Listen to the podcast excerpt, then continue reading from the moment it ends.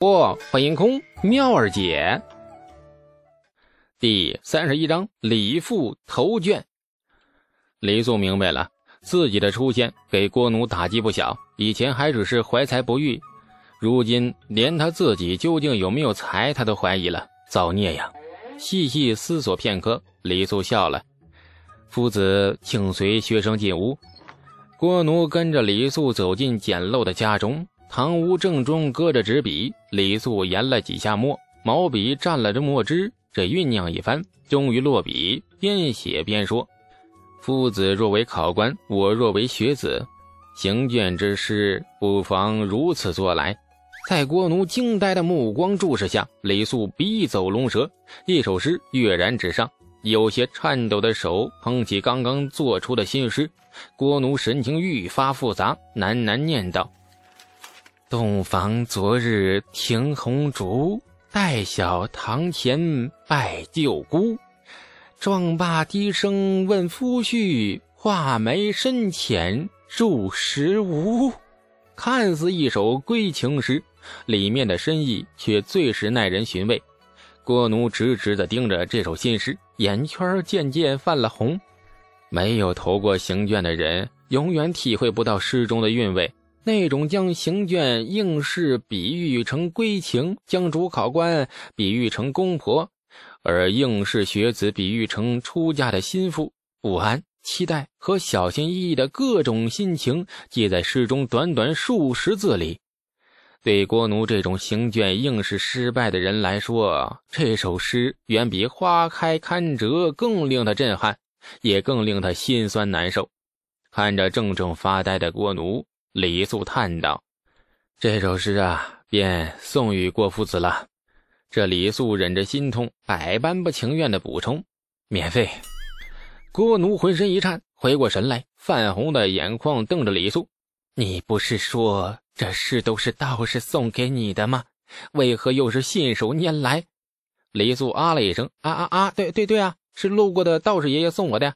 他每一次路过都会送我一首诗，每每一次。”李素气定神闲地说：“对呀，每次那位道士爷爷从咱们村一共走了一百多次，得半年只看见他在那个村口来来去去、去去回回、进进出出了。”啊！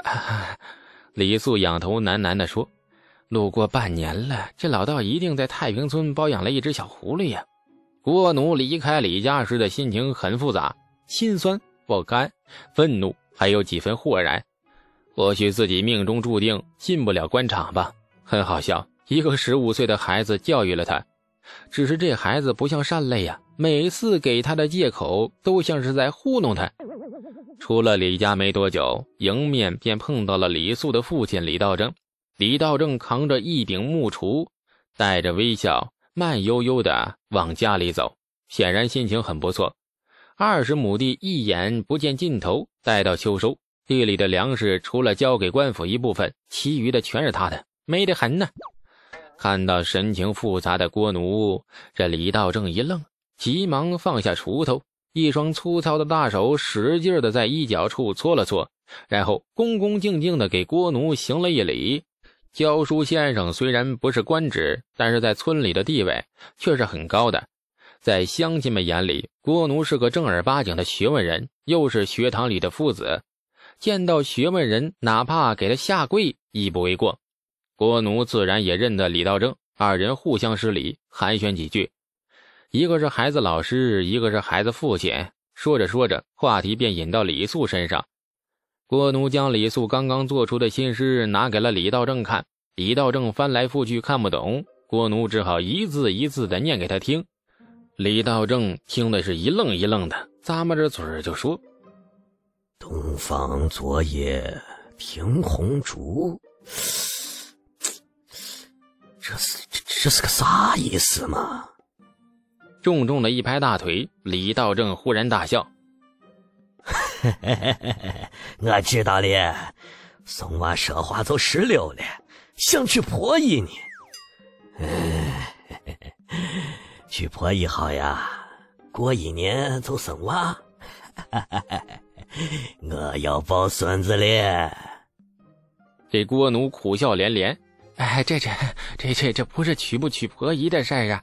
哎呀，李家当家的，您生了个好儿子呀！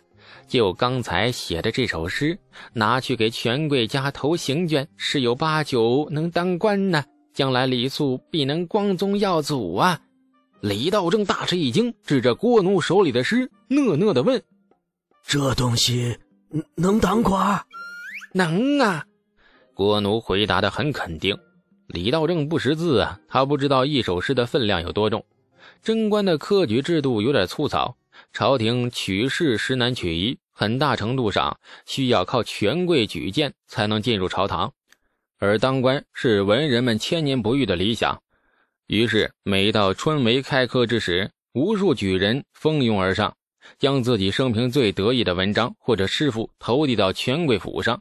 若是能得到权贵亲眼相看，那被录取为进士的成功率就高多了。这便是大唐最著名的投行卷。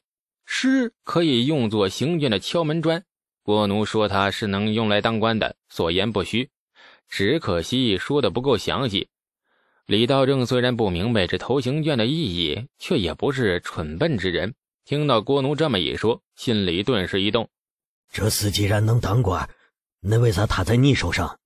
郭奴笑了：“此事李素送于我了。”话没说完，李道正脸色一变，出手闪电般的夺过了郭奴手中的诗，折了几下，塞进自己怀里，犹自朝着郭奴强笑。哎哎，小葱娃不懂事，哈哈哈！这等歪瓜裂枣般的字儿也敢拿出来献丑，嘿嘿嘿，让先生见笑了啊！回去我都抽死他！郭奴目瞪口呆，然后苦笑摇头，行了一礼：“，李素来日前程不可限量，当家的你要好生的待他，莫使千里马卧食于驽马之槽，蹉跎了光阴。”李道正听不明白什么千里马马之类的文绉绉的话，只是胡乱点了点头，然后就问：“啊，啊，好，啊，那先生你说的我投行卷该往哪里投啊？若长安城有组织权贵官吏，自是最好；若是不认识权贵官吏，礼部或者是吏部官衙亦可。不过行卷之前还需有个功名才行。”李道正连连摇头：“呃，不对，不对，俺娃是有本事的，皇帝陛下都亲自下过旨封他官呢。只不过俺娃不当给人治病的官，要当治民治军的大官。先生啊，你再教教我这首词咋念嘛？”郭奴只好耐心把这首诗一字一字的念给他听。李道正记得很辛苦，磕磕巴巴花了小半个时辰。总算把这首诗给背了下来。郭奴与他告辞离开之后，李道正抬头看看天色，时辰还早，呆立田埂边站了一会儿。李道正粗糙的老脸忽然闪过一丝决然之色，转身便往家中跑去。李素正在厨房里生火做饭，这见李道正回家，李素笑着说：“哎，等一等就有饭吃了。”哎，今儿尝个鲜啊！孩儿自创了一个吃法，名叫油泼面，马上就爹爹爹呃爹爹，你咋你咋来了？李道正理都不理他，径直的进了屋，从屋里的床榻下挖出了一个罐子，咬咬牙，从罐子里抠出了百来文钱，揣进怀里，然后匆匆往外走。余光瞥见李苏，李道正一肚子怒火，愤愤的指着他，等着，回来我抽死你，败家玩意儿！说完，李道正飞快消失。李素傻眼的看着这位风一样的老男子匆匆来去，喃喃的说：“我咋败家了？我啊？难道刚才白送郭夫子一首诗，那事儿就被发现了？啊，说来这首诗未收分文，果然是败了家呀。”李素想着想着，脸上露出了几分愧然。李道正进了长安城，站在长安城西面的延平门前，李道正神情有些茫然。看着值守城门的两排威武军士，李道正畏缩了片刻，终于还是咬牙挺胸走进了城门甬道。一路打听，一路问，李道正终于走到了位于朱雀大街的吏部官衙。官衙门口站着兵丁，李道正离着大门老远站着，来回踱着步，踌躇不安。他是个没见过世面的农户，活了三四十年，一直为生存挣扎着，连进长安城的次数都屈指可数。然而此时此刻，他只是一位平凡的父亲。迎面一辆马车在官衙前就停下来，里面走出了一位穿着六品深绿色官服的员外郎。李道正犹豫片刻，咬牙走上前，离那位员外郎上距那数丈之时，忽然扑通一声跪倒在地，双手高举着李素的那首诗。这员外郎有点意外，不过态度还算和蔼。挥挥手，令军士将李道正扶起。这位乡亲呐，若是告状呢，可去县衙。此处是吏部大堂，不管百姓壮士。李道正摇了摇头：“不告状，不告状。跟俺家娃偷行卷呢。问过村里先生了，说吏部管这事。”员外郎愈发的意外。令郎是金科举子，参加过今年春闱科举吗？科举？这李道正直了眼，郭奴那番话他根本就听不懂，所以投行卷那也是有个前提，那就是必须参加过科举。时下大唐科举采用的呀是不糊名的考卷，为了增加录取进士的成功率，于是举子们纷纷把自己生平最得意之作拿出来。投进权贵或官府，或是在长安城内大肆宣扬自己的作品，达到扬名立万的目的。考官在阅卷取士时，自然会将这些考场外的因素加入评分的标准里。再说了，投行卷也是有规矩的，不是见着一个穿官服的人就能投，要考虑对方的身份、官职、地位。你要投到哪位府上，那他就是这位权贵门下的党系，从此呢一荣俱荣，一损俱损，这可是关乎前程性命的选择呀。